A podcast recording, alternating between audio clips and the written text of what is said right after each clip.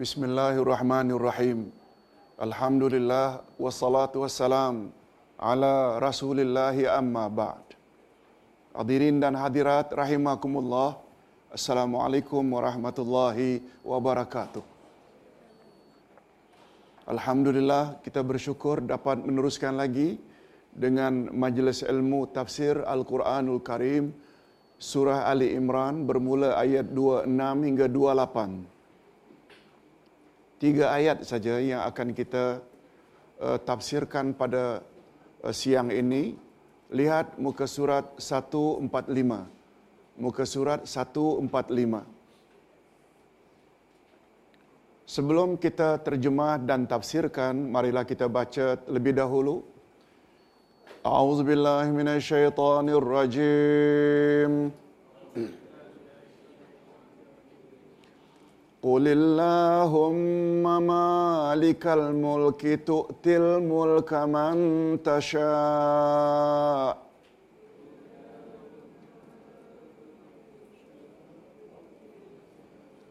وتنزع الملك ممن تشاء وتعز من تشاء وتذل من تشاء. بيدك الخير. إنك على كل شيء قدير. تولج الليل في النهار. وتولج النهار في الليل. وتخرج الحي من الميت. وتخرج الميت من الحي. وترزق من تشاء بغير حساب.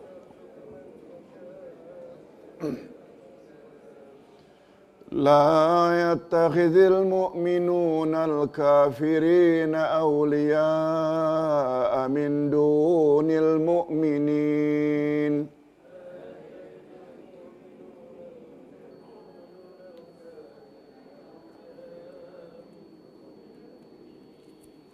ومن يفعل ذلك فليس من الله في شيء إلا إلا أن تتقوا منهم تقاه. ويحذركم الله نفسه. وإلى الله المصير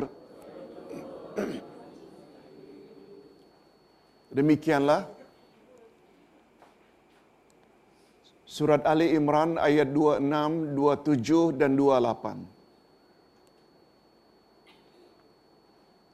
Dan karena terjemahan ayat ini akan berulang, kita langsung saja kepada tafsir ayat.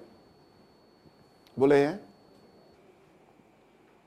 Hadirin dan hadirat, kalau pada ayat terdahulu Allah Subhanahu Wa Taala menjelaskan sikap Yahudi dan musyrikin yang enggan menerima ajaran Nabi Muhammad sallallahu alaihi wasallam, maka pada ayat berikut ini Allah menghibur Nabi Muhammad sallallahu alaihi wasallam agar baginda berdoa dengan memuji Allah sebab segala urusan hanya terletak di tangannya. Al-Wahidi meriwayatkan daripada Ibnu Abbas radhiyallahu anhuma dan Anas bin Malik radhiyallahu anhu. Setelah Rasulullah sallallahu alaihi wasallam dapat menaklukkan kota Mekah baginda menerangkan bahawa kelak umat Islam akan menguasai mereka. Umat Islam akan dapat menguasai Parsi dan Rom dua superpower zaman itu apa dia Parsi dan Rom mendengar ramalan tersebut, orang-orang munafik dan Yahudi berkata, Muhammad tidak akan dapat menguasai Parsi. Untuk pengetahuan hadirin dan hadirat, Parsi ini bukan Paris ya. Parsi adalah Iran sekarang ini. Yang zaman dahulu itu mereka menyembah api. Menyembah api. Agama mereka majusi. Penyembah api. Rom pula adalah beragama Yahudi. Musyrikin.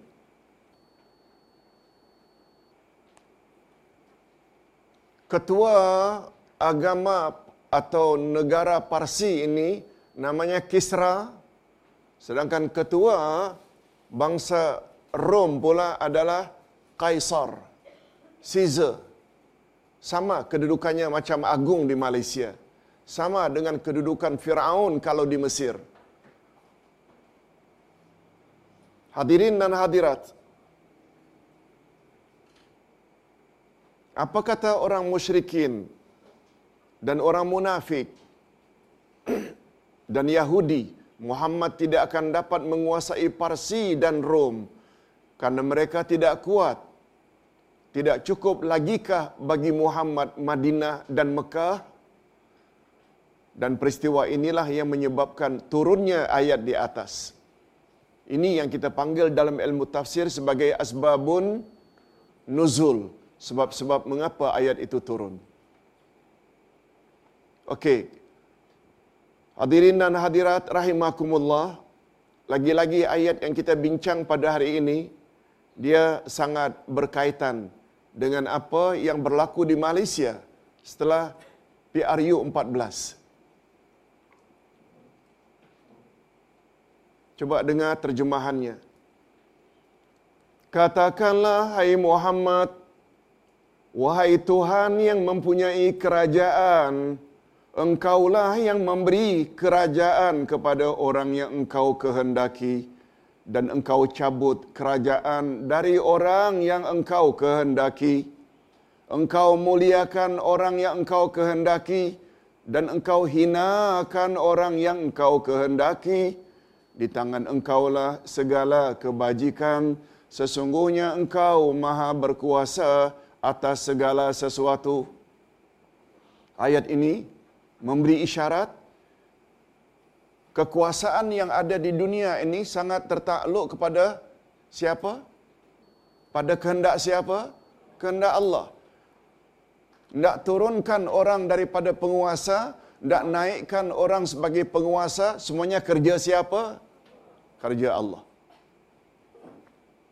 Ayat di atas mengandungi bimbingan kepada Nabi Muhammad sallallahu alaihi wasallam dan umatnya agar mensyukuri nikmat Allah yang telah menukar nikmat kenabian daripada kalangan Bani Israel kepada bangsa Arab Quraisy sebagai nabi yang terakhir yang diutus untuk semua sakalain.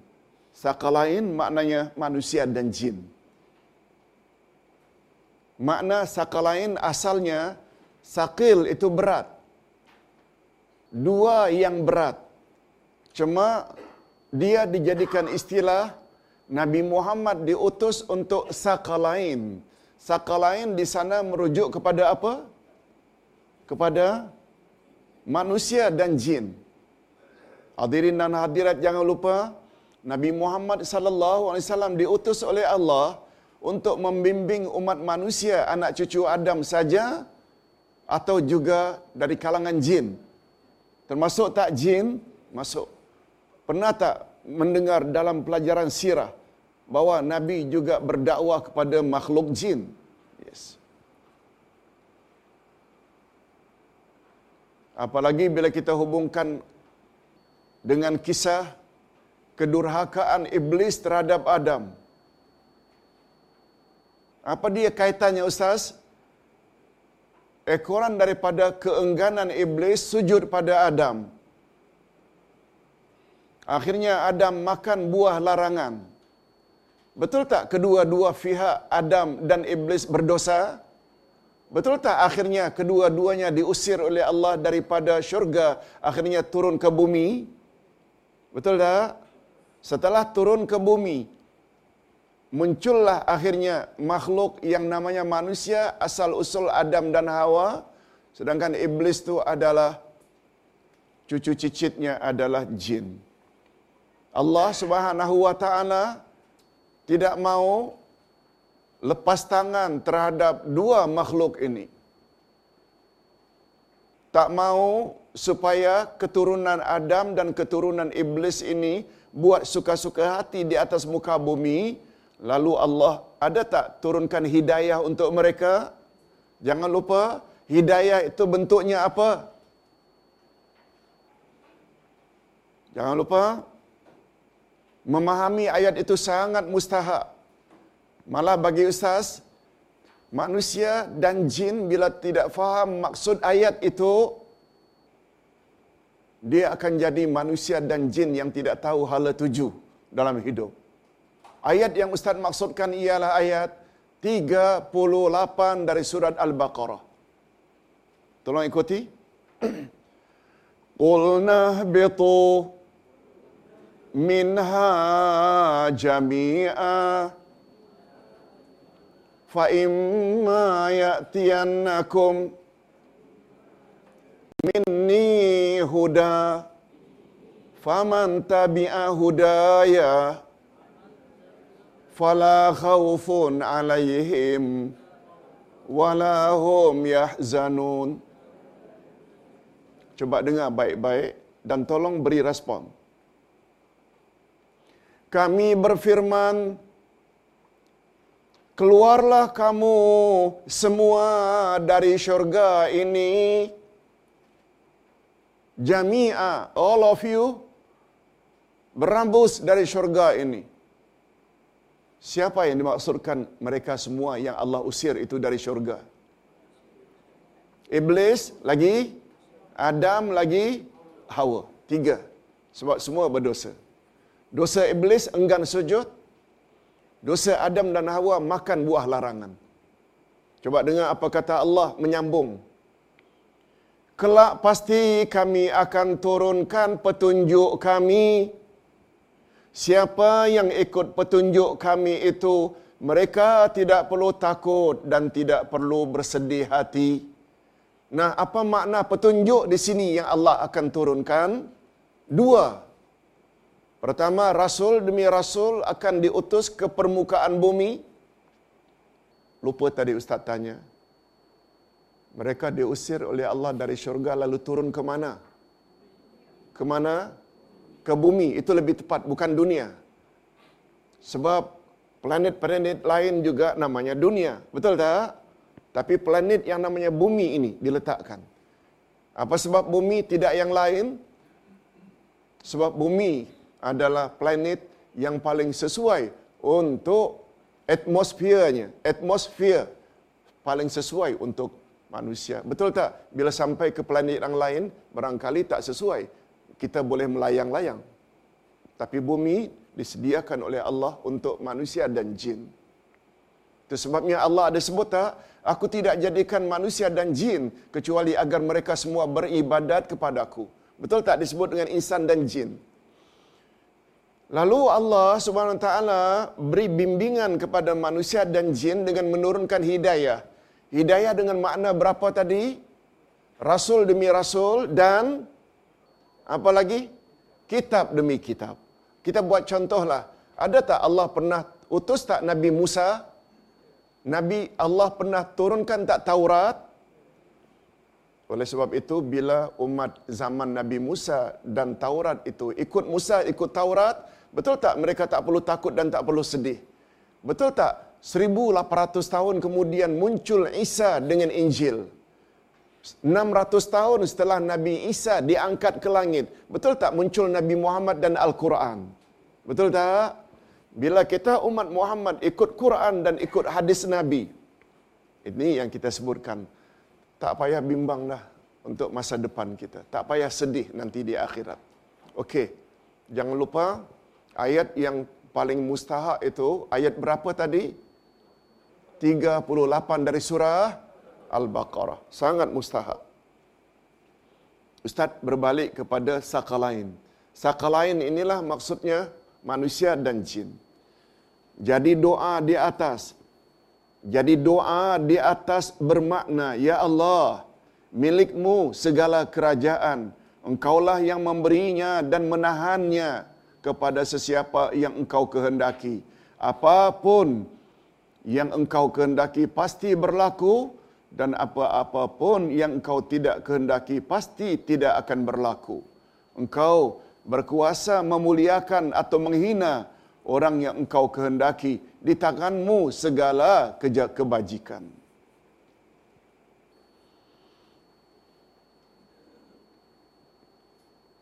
Itu sebabnya manusia apabila faham Quran dan dia sedang berkuasa, dia tidak akan sombong. Betul tak? Bila-bila masa kekuasaannya itu boleh berakhir. Jangan sombong.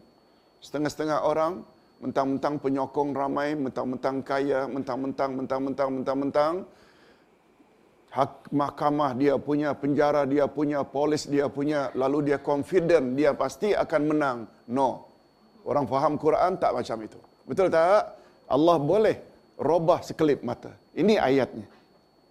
Ini ayatnya. Oleh sebab itu pemahaman terhadap Quran mustahak tak? Sangat mustahak untuk menjadi insan tawaduk, tidak takabur. Ustaz lupa tadi tidak menyebut. Sekarang baru teringat. Tolong ikuti ayat 23 dari surat Al-Hashru. Maaf, ayat 21. Ayat 21 dari surat apa? Semua kita hafal. Dan ayat ini, kata setengah ulama, terhadap anak yang degil, cucu yang degil, bagus dibaca ayat ini pada anak tersebut. Termasuk tak bapa yang degil? Termasuk tak mak yang degil? Ha, biar satu-satu. Tolong ikuti. Lau anzalna adzal qur'ana ala jabal la ra'aitahu khashian mutasaddian min khasyatillah wa tilkal amsalu nadribuha linnas la'allahum yatafakkarun Sekiranya kami turunkan Quran ke atas gunung, niscaya kamu akan lihat gunung itu hancur. Tawaduk, tadarruk, karena takut kepada Allah. Bila kami turun Quran di atas bukit Jabal, niscaya kau akan lihat Jabal atau bukit itu seperti bukit Uhud, seperti bukit Nur di Gua Hira. Kamu akan lihat bukit itu akan hancur karena takut akan Allah. Perumpamaan itu kami tujukan khas kepada manusia supaya mereka berfikir. Hadirin dan hadirat, Ustaz punya tafsiran, boleh setuju, boleh tidak. Bila disebut Jabal, bila pergi Mekah, betul tak gunung-gunungnya menghitam karena kerasnya batu? Betul tak? Bila tempat yang keras ini Quran turun, Quran gunung akan hancur karena apa? Karena takut pada siapa? Pada Allah. Lalu Allah sebut pada penghujung ayat, demikian perumpamaan kami tujukan, kami adreskan khas kepada manusia supaya mereka fikir. Itu sebabnya hadirin dan hadirat, ada kesamaan tak antara gunung dengan manusia? Ada berasal sama-sama daripada tanah. Oleh sebab itu bila Al-Quran diturunkan pada manusia untuk dijadikan pedoman, mereka tolak dan mereka tolak. Betul tak di kepala insan itu boleh tak dikatakan kepala batu? Kasarnya macam itu. Betul tak? Gunung yang sekeras itu bila Quran turun jadi hancur, tawaduk, takut, manusia tak takut-takut. Malah Quran diperlekeh, Nabi Muhammad diperlekeh. Ada tak insan yang bernama Siti Kasim? Sebut sajalah, semua orang tahu. Betul tak? Kepala batu. Lebih keras daripada kerasnya batu gunung. Gunung boleh hancur karena takut pada Allah. Yang ini tak takut-takut. Nah, sesuai dengan pelajaran pertama tadi namanya, boleh tak namanya takabur kepada Allah? Yes, takabur pada Allah. Sepatutnya kita bila datang dari Quran, sami'na wa ta'na, itu pun masih kita perlu ikuti. Ghufranaka. Bapak-bapak dan ibu-ibu yang dihormati sekalian, kita teruskan. Dalam ayat di atas, Allah menyebut di tangan engkaulah segala kebajikan. Baik kenabian, kekuasaan maupun kekayaan. Sebenarnya segala yang buruk dan jahat juga ada di bawah kekuasaan Allah. Hal ini difahami daripada pernyataan Allah bahawa dia maha berkuasa atas segala sesuatu. Hanya ini, hanya di sini disebutkan kebajikan sahaja karena disesuaikan dengan keadaan karena keadaan yang mendorong orang kafir menentang dan meremehkan dakwah Nabi Muhammad sallallahu alaihi wasallam ialah kemiskinan baginda dan kelemahan serta kecilnya bilangan pengikut baginda. Itu yang mendorong mereka memperlekeh Rasulullah. Jadi Allah menyuruh Nabi Muhammad sallallahu alaihi wasallam agar berlindung kepada yang memiliki segala kerajaan yang di tangannya terletak segala kekuasaan dan kemuliaan. Hadirin dan hadirat,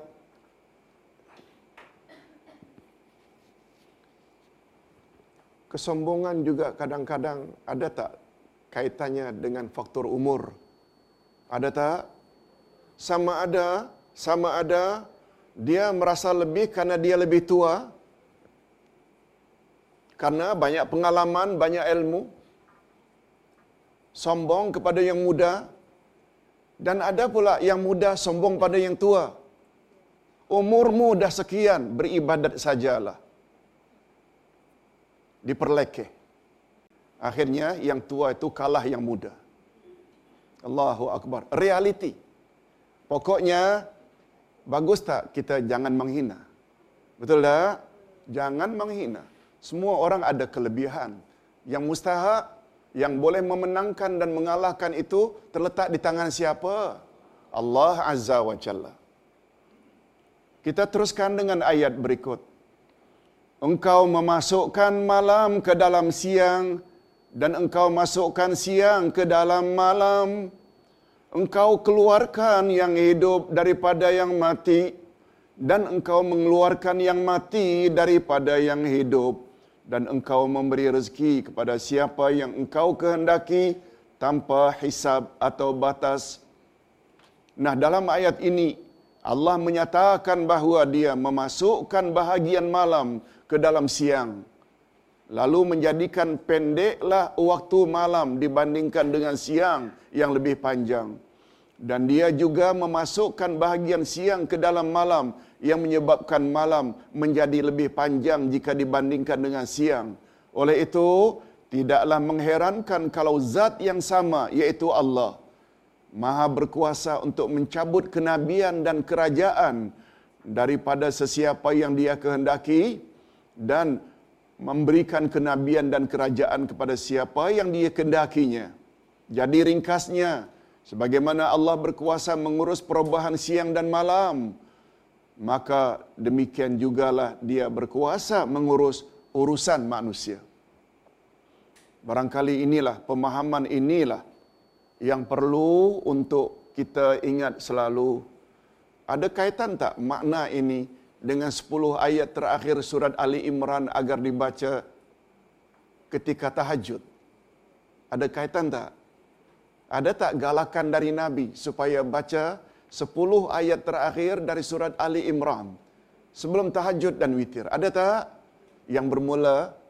Tolong ikuti. Inna fi khalqis samawati wal ard waqtilafil laili wan nahari la ayatin liulil albab. Sesungguhnya penciptaan langit dan bumi dan pergantian siang dan malam itu adalah tanda-tanda kebesaran Allah bagi orang-orang yang berakal. Mengapa ayat itu?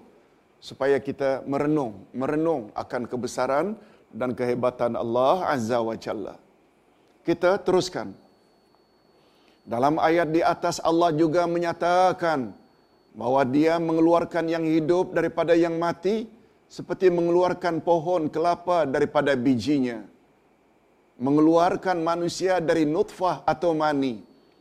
Atau mengeluarkan burung daripada telur. Demikian juga Allah mengeluarkan yang mati daripada yang hidup. Seperti mengeluarkan yang bodoh daripada yang alim. Mengeluarkan orang kafir daripada orang mukmin mengeluarkan biji kelapa dari pohon kelapa atau telur daripada burung. Semuanya itu kerja Allah Azza wa Jalla. Imam Al-Maraghi berkata, ketika menjelaskan makna tanpa hisap pada penghujung ayat, sesungguhnya segala urusan terletak hanya di tanganmu, Ya Allah. Engkau berkuasa mencabut kerajaan daripada ajam, selain orang Arab dan menghina mereka. Lalu engkau berikan kerajaan tersebut kepada orang Arab dan memuliakan mereka. Yang demikian itu sangat ringan bagimu hadirin dan hadirat orang-orang yang menolak Nabi Muhammad sallallahu alaihi wasallam pada peringkat awal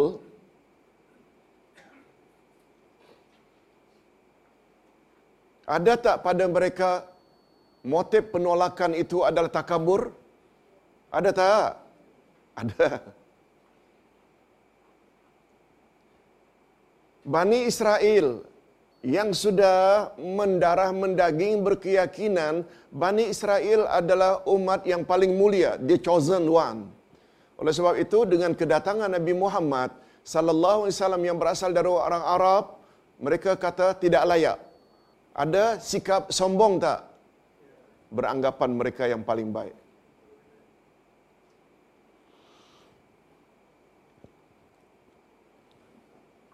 Abu Jahal, Abu Lahab dan kawan-kawan menolak Nabi Muhammad. Ada tak juga penyebabnya karena sombong? Seperti Abu Lahab, angkelnya Rasul mengatakan, Aku angkelnya, dia hanya ponakan anak saudara. Takkan anak saudara diangkat jadi Nabi, angkelnya dibiarkan begini? Sombong tak? Sombong lagi. Nah, itu yang kita sebutkan tadi. Sombong takabur adalah punca maksiat berlaku di langit dan di bumi. Macam kita sebut tadi. Itu pandangan atau kata-kata dari Imam Al-Ghazali. Hadirin dan hadirat rahimakumullah. Kita teruskan dengan ayat yang terakhir. Ayat yang terakhir Janganlah orang mukmin mengambil orang kafir menjadi wali dengan meninggalkan orang mukmin. Sesiapa yang berbuat demikian niscaya lepaslah dia daripada pertolongan Allah kecuali karena siasat memelihara diri daripada sesuatu yang ditakuti daripada pihak mereka dan Allah mengingatkan kamu terhadap diri siksanya dan hanya kepada Allah kembalinya mu. Diriwayatkan oleh Ibnu Abbas radhiyallahu anhuma bahwa Al-Hajjat Ibnu Amru Ibnu Abi Al-Huqaiq dan Qais bin Zaid ketiga-tiganya daripada golongan Yahudi mengadakan hubungan rahasia dengan sebahagian orang-orang Ansar supaya mereka berpaling daripada agama Islam yang dibawa oleh Nabi Muhammad sallallahu alaihi wasallam. Tiga orang itu bangsa apa tadi? Suku apa? Agama apa? Yahudi. Bekerja sama dengan orang Ansar. Orang Ansar orang Islam tak? Dari kalangan penduduk penduduk Mekah ke Madinah? Madinah. Maka Rifa'ah bin Munzir, Abdullah bin Jubair dan Sa'ad bin Khaisamah melarang mereka mendekati orang-orang Yahudi itu. Tetapi orang-orang Ansar tersebut tetap saja mengadakan hubungan rahasia dengan mereka Yahudi. Maka turunlah, sempena itu turunlah ayat tadi. Melarang mengambil pemimpin dari kalangan orang-orang kafir dengan meninggalkan orang-orang yang beriman. Hadirin dan hadirat, ayat ini banyak diviralkan akhir-akhir ini. Sejak dulu lagi. Ustaz tidak mau membahas bab itu, cuma kita fokus kepada tafsiran. Ayat ini terletak setelah Allah menyatakan bahawa segala kekuasaan dan urusan hanya berada di tangannya. Betul tak? Ayat ini disebut setelah Allah menyebut segala sesuatu terletak di tangannya. Dialah yang memiliki semua kerajaan. Yang memuliakan dan menghinakan, yang memberikan dan menghalang. Jadi ayat ini seolah-olah ingin mengingatkan orang-orang yang beriman agar mereka jangan menjadikan orang-orang kafir sebagai pemimpin atau penolong mereka atau mengadakan hubungan akrab jika hal demikian itu akan merugikan umat Islam atau jika kepentingan orang kafir akan lebih didahulukan daripada kepentingan kaum muslimin. Apalagi jika memberikan laluan tersebarnya kekafiran, hal ini sangat dilarang. Kemudian Allah Subhanahu wa taala menegaskan bahawa sesiapa menjadikan orang kafir sebagai penolongnya dengan meninggalkan orang mukmin dalam hal-hal yang mendatangkan mudarat kepada agama. Berarti dia telah melepaskan dirinya daripada perwalian perlindungan atau pertolongan Allah. Dia akan digolongkan sebagai orang yang tidak taat kepada Allah dan tidak menolong agamanya. Ini berarti imannya kepada Allah telah terputus dan dia sebagai golongan orang kafir. Ini seperti yang Allah sebutkan di dalam ayat yang lain Al-Maidah 51 betul tak Al-Maidah 51 ini cukup mempengaruhi pilkada Jakarta beberapa bulan yang lalu? Tahu pilkada? Pilihan kepala daerah. Kan sepatutnya Ahok maaf. Betul ke? Betul ke? Ahok yang menghina ini ayat ini nih dengan bermacam-macam tafsirannya akhirnya menjadi penyebab umat Islam bersatu akhirnya Ahok kalah. Tolong ikuti firman Allah yang Ahok pernah sebutkan sebagai ini tidak betul. Wa may yatawallahum minkum fa innahu Sesiapa antara kamu yang mengambil mereka menjadi pemimpin, maka sesungguhnya orang itu termasuk golongan mereka. Namun demikian orang mukmin dibolehkan mengadakan hubungan akrab dengan orang kafir dalam keadaan takut mendapat mudarat atau bahaya atau untuk mendatangkan manfaat bagi orang Islam. Juga tidak dilarang bagi sesuatu pemerintah Islam mengadakan perjanjian persahabatan dengan pemerintahan yang bukan Islam dengan maksud untuk menolak kemudaratan atau untuk mendapat kemanfaatan. Kebolehan mengadakan persahabatan ini tidak khusus hanya dalam keadaan lemah sahaja tetapi juga boleh diadakan dalam semua waktu. Ini sesuai dengan kaedah tolong ikuti darul mafasid muqaddamun ala jalabil masalih. Menolak kerosakan adalah lebih diutamakan daripada mendatangkan kemaslahatan.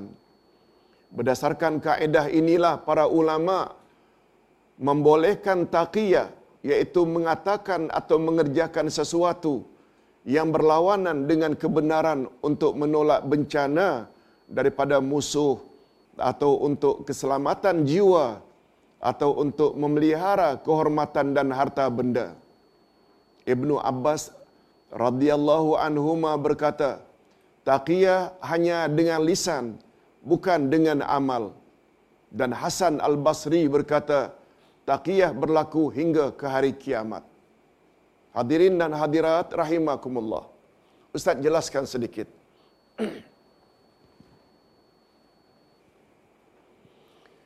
Taqiyah maknanya kita bercakap lain tapi dalam hati lain. Pada asalnya, betul tak itu adalah sifat orang munafik? Betul tak? Cakap tak serupa bikin. Ustaz buat contoh. Dua kalimah syahadat yang menjadi syarat seseorang memeluk Islam. Dua kalimah syahadat. Bapa-bapa dan ibu-ibu masih ingat ada berapa rukun dua kalimah syahadat? Ada berapa? Tiga, betul? Tolong ikuti an-nutqu bil lisan. Ucap dengan lidah dua kalimah syahadat. Yang kedua, wat tasdiqu bil qalbi. Benarkan kandungan dua kalimah syahadat dengan hati tanpa ragu. Allah hanya dia yang berhak disembah, Nabi Muhammad Rasul kita. Tak boleh ragu. Dan rukun yang ketiga tolong ikuti al-amal bil arkan. Melaksanakan dengan anggota. Oleh sebab itu, rukun ketiga mengamalkan dengan anggota tuntutan syahadat pertama dengan pengakuan tiada Tuhan yang berhak disembah melainkan Allah, kita mesti tak taat kepada Allah dalam kehidupan sehari-hari, suruhannya dibuat, larangannya dijauhi. Betul tak? Oleh sebab itu, kalau hanya ucap dua kalimat syahadat, benarkan hanya dalam hati, suruhan Allah salat, puasa, zakat, tutup aurat di khalayak ramai, tak dibuat. Larangan-larangan Allah, berzina, minum arak, berjudi, rasuah, dilaksanakan. Orang tersebut layak dikatakan mukmin atau munafik. Munafik. Karena cakap tak serupa bikin. Betul tak? Tetapi, bila sampai ke peringkat darurat yang bila kita tak cakap boleh membuat kita dibunuh. Umpamanya kata Yahudi, katakan Tuhan itu tiga, kata Nasrani. Katakan Isa itu anak Tuhan. Kalau tak sebut aku tembak kamu.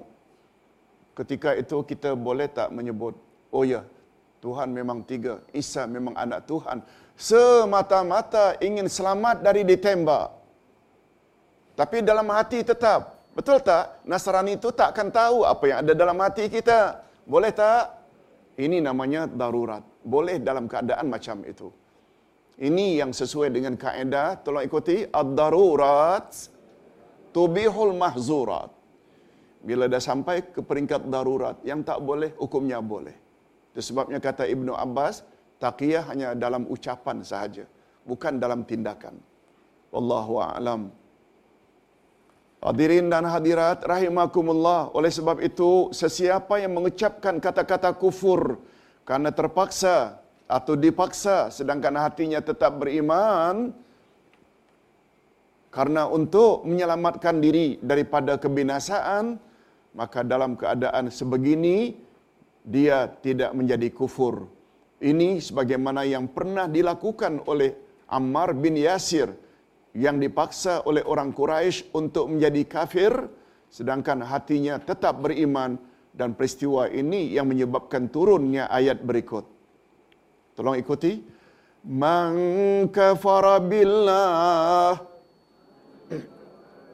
من بعد إيمانه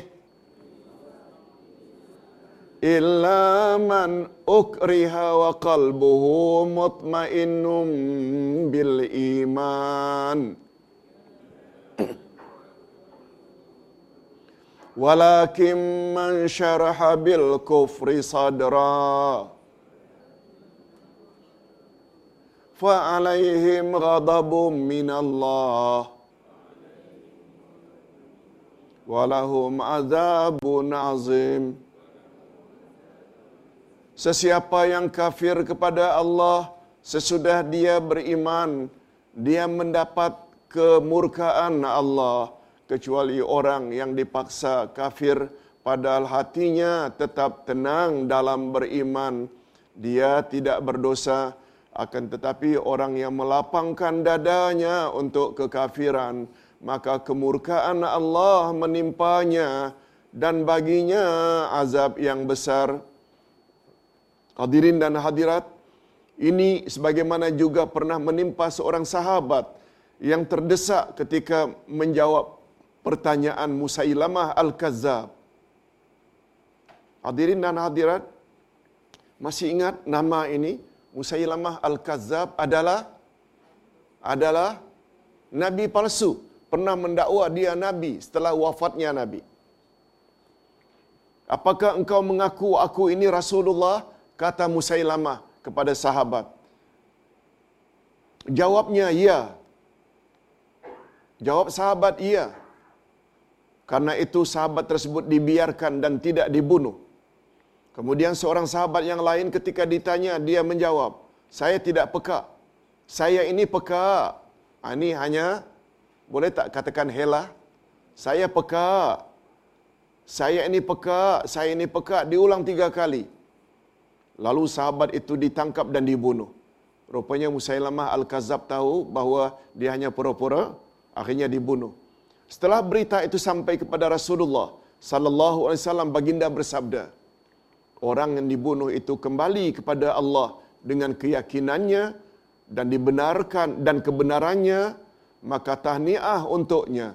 Sedangkan yang satu lagi, maka dia telah mempergunakan rukhsah keringanan yang diberi oleh Allah. Sebab itu dia tidak akan dituntut terhadapnya. Tidak ada tuntutan terhadapnya.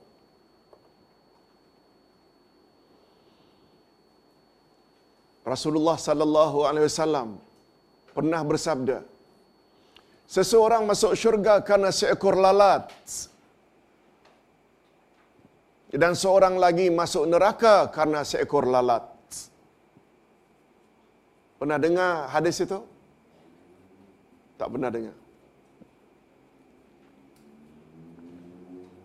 Hadis ini terdapat di dalam kitab Fathul Majid ketika menceritakan bab ini. Pada zaman dahulu ada satu kerajaan tidak boleh orang luar masuk dalam kerajaan itu kecuali mengorbankan sesuatu untuk berhala mereka. Maknanya penduduk negeri itu musyrikin tak musyrikin tak menyembah berhala.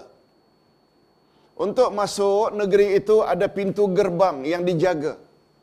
Dijaga ketat.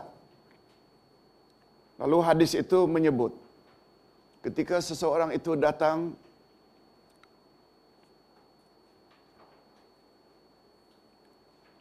lalu kepadanya diminta untuk mengorbankan sesuatu untuk berhala mereka. Lalu orang tersebut kata, aku tidak ada apa yang dah aku korbankan. Dia orang yang beriman. Sebenarnya, dia tidak mau mengorbankan sesuatu untuk selain Allah atau untuk berhala. Kata penjaga, korbankanlah untuk berhala kami walau dengan seekor lalat.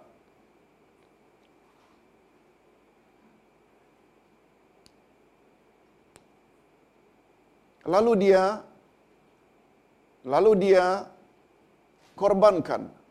Asalkan boleh masuk walaupun seekor lalat ditepuknya mati dengan niat untuk berhala lalu dia boleh masuk. Datang orang lain yang ingin masuk lagi-lagi disuruh untuk mengorbankan sesuatu lalu dia katakan aku tidak akan mengorbankan sesuatu kepada selain Allah sebab korban itu ibadat dan ibadat mesti karena Allah. Keengganannya mengorbankan sesuatu walau seekor lalat, akhirnya dia dipancung. Mati. Ini yang dimaksudkan apa yang Nabi kata. Seseorang masuk neraka karena seekor lalat. Orang mana? Yang pertama ke yang kedua? Sebab dia reda. Alah, asalkan boleh masuk, lalat pun. Karena seekor lalat masuk neraka, seseorang yang juga masuk syurga. Karena seekor lalat. Karena apa? Dia reda ke atau dia enggan? Dia enggan akhirnya dibunuh. Namun demikian dalam Islam, dalam Islam ada tak kelonggaran? Bila kita mengatakan kata-kata kufur tapi dalam hati kita tetap beriman pada Allah, dosa tak? Dibolehkan tak? Diboleh. Dibolehkan karena apa? Karena tidak mau. Karena tidak mau dibunuh. Ini yang disebut oleh kaedah tadi tolong ulang sekali lagi darul mafasid muqaddamun ala jalabil masalih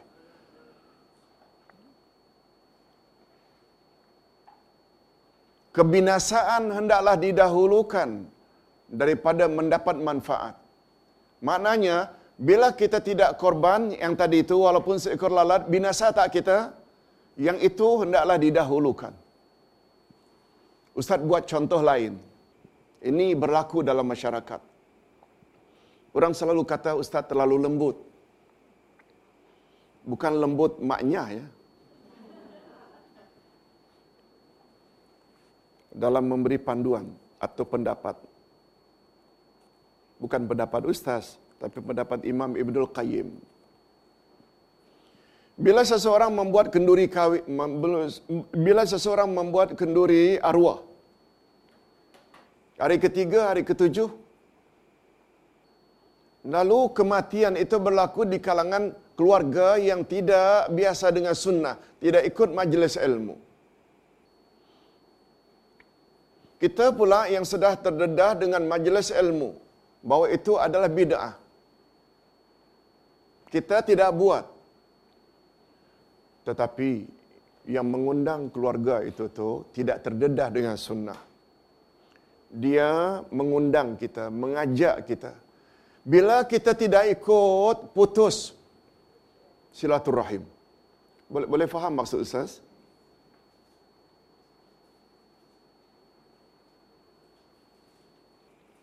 Imam Ibnul Qayyim punya pandangan. Datangilah, datangilah.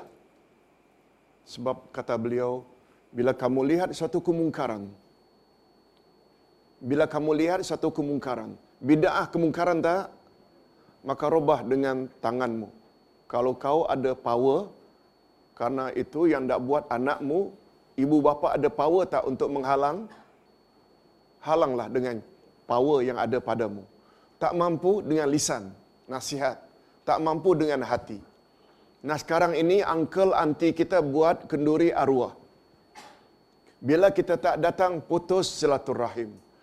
Bila kita datang dengan rasa yang berat, ingkari dengan hati, dosa tak? Tak. Kata Imam Ibnul Qayyim, tolak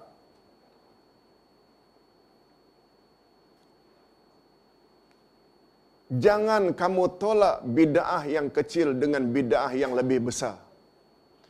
Tolak bid'ah yang kecil berbanding kamu tolak dengan bid'ah yang lebih besar. Bila kita tidak mau ikut, akhirnya terputus silaturahim, besar tak dosanya? Jangan lakukan itu. Datangi dalam keadaan hatimu tak begitu selesa. Boleh faham maksud Ustaz? Bagi Ustaz, itu cara yang paling baik.